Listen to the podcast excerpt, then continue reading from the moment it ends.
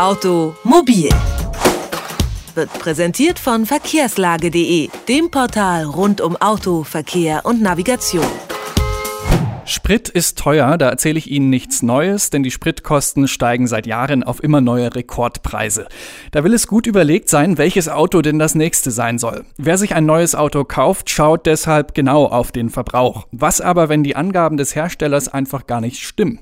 Klimaforscher der Non-Profit-Organisation ICCT haben in einer Studie herausgefunden, dass die meisten Autos viel mehr verbrauchen als angegeben.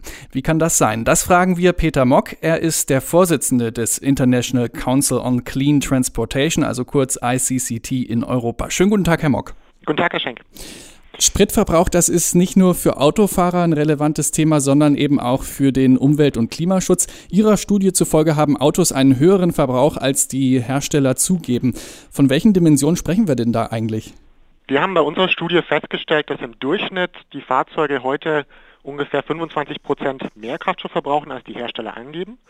Und ähm, was sehr wichtig ist, was wir zum ersten Mal mit unseren Daten zeigen konnten, ist, dass in den letzten Jahren dieser Unterschied deutlich größer geworden ist. Also wir hatten vor zehn Jahren eine Diskrepanz, die bei ungefähr 10 Prozent lag und sind jetzt, wie gesagt, bei ungefähr 25 Prozent angelangt. Und das ist eigentlich dieser besorgniserregende Trend über die Zeit, den wir festgestellt haben.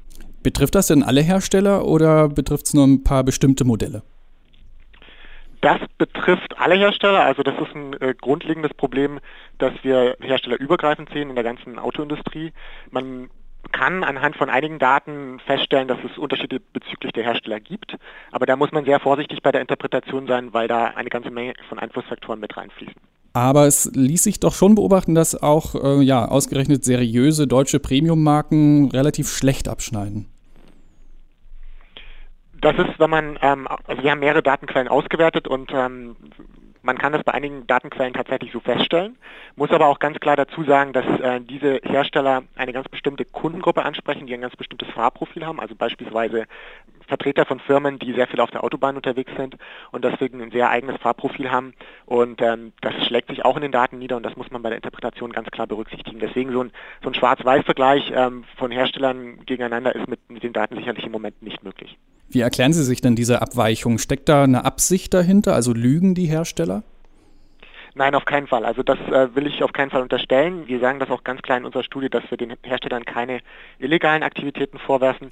Es liegt unserer Meinung nach vor allem am heutigen Testzyklus, am Testverfahren, den wir haben. Und dazu muss man wissen, dass die Fahrzeuge heute im Labor getestet werden, also im Fahrzeuglabor, und zwar deswegen, weil man die äh, Rahmenbedingungen möglichst kontrolliert halten will und möglichst vergleichbar sein will für alle Fahrzeuge. Das hat aber gleichzeitig den Nachteil, dass man eine ganze Reihe von, von Einflussfaktoren im Labor einfach nicht berücksichtigen kann und nicht simulieren kann.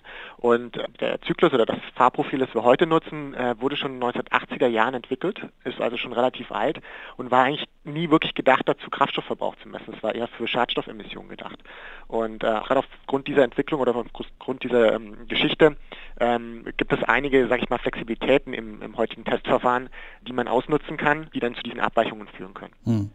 Die Abweichungen zwischen angegebenen Verbrauch und tatsächlichem Verbrauch haben auch schon andere untersucht, zum Beispiel im Rahmen der äh, ADAC Eco-Tests. Diese Ergebnisse widersprechen dem des äh, ICCT zum Teil. Auch die Deutsche Umwelthilfe hat Abweichungen im Spritverbrauch von maximal 10 Prozent ermittelt. Wie kommen diese unterschiedlichen Ergebnisse zustande?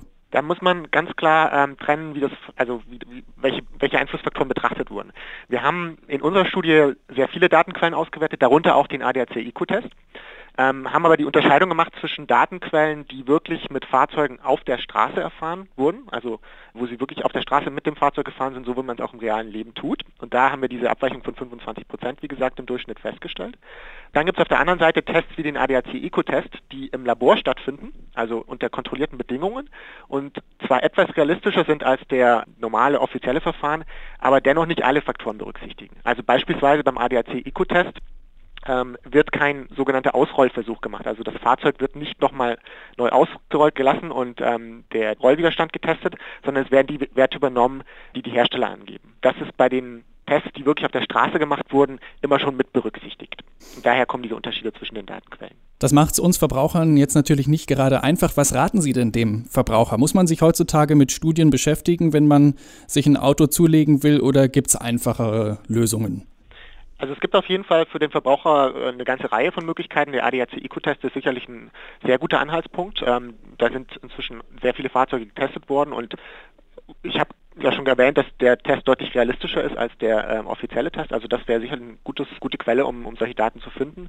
Darüber hinaus gibt es dann verschiedene Webseiten. Also es gibt zum Beispiel diese Webseite spritmonitor.de, die wir auch ausgewertet haben, wo Sie als äh, Autofahrer ihren Kraftstoffverbrauch eintippen können. Und das machen sehr, sehr viele Leute, tausende von Leuten.